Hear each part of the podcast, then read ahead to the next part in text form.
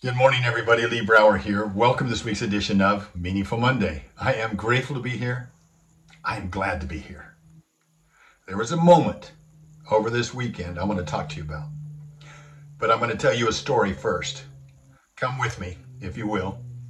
Come with me. This is a story about no matter how great you are, or no matter how great someone thinks they are, that in terms of this world, it's only temporary. Now we're going to talk about Coach John Wooden. Imagine for a second that you have the opportunity to, interview Coach John Wooden. You can spend as much time with him and ask him as many questions as you want.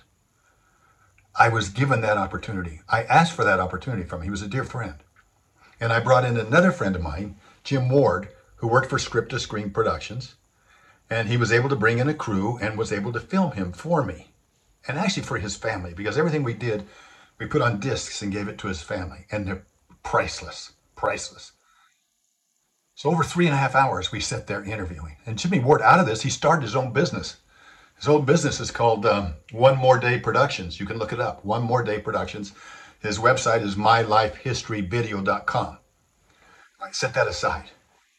So after three and a half hours of getting this, watching him cry, watching us cry, his nose turned red, he was doing this as a gift to his wife, memory, and his daughter and their children. And so for his children and grandchildren. So these were very important questions for him. Okay, fast forward. We're at the end of it. Oh, it's precious. Jimmy says, Lee, we got the crew here. Why don't you sit where Coach Wooden's sitting? Let him sit where you're sitting, and we'll just ask you a few more questions.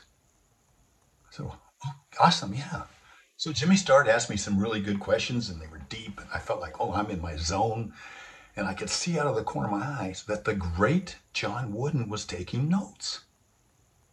Jimmy saw it too. So what does he do? He swings the camera around.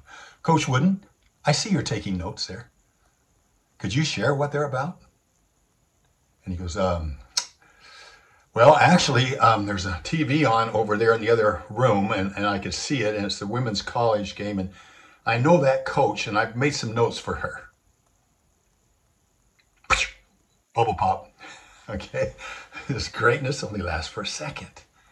Well, sitting down watching the festivities of the Super Bowl this last weekend, I was particularly touched, for example, when players were, were, were notified that they were going to be inducted into the Hall of Fame and how they cried.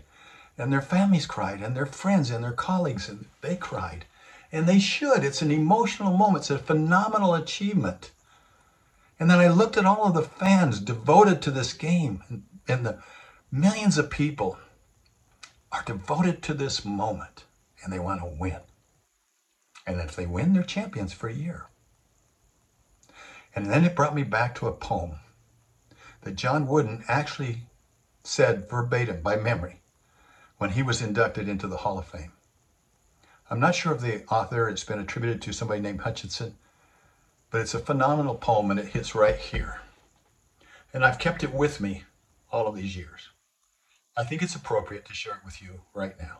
It's called God's Hall of Fame. And it goes like this Your name may not appear down here in this world's Hall of Fame. You may be and may be so unknown that few even know your name. Fame and fortune pass you by and are given to a few. But if you love and serve the Lord, then there is good news for you. This hall of fame is only good as long as time shall be. But keep in mind, God's hall of fame is for eternity. To have your name inscribed up there is greater, yes, by far, than all the halls of fame down here and every man made star. This crowd on earth, they soon forget the heroes of the past. They cheer like mad until you fall, and that's how long you last. The God, He never does forget, and in His Hall of Fame, by just believing in His Son, inscribed you'll find His name. I tell you, friend, I wouldn't trade my name, however small, that's written there beyond the stars in that celestial hall, for every famous name on earth or glory that they share I'd rather be an unknown here and have my name up there. God's Hall of Fame. Have a meaningful week. I look forward to talking to you next week.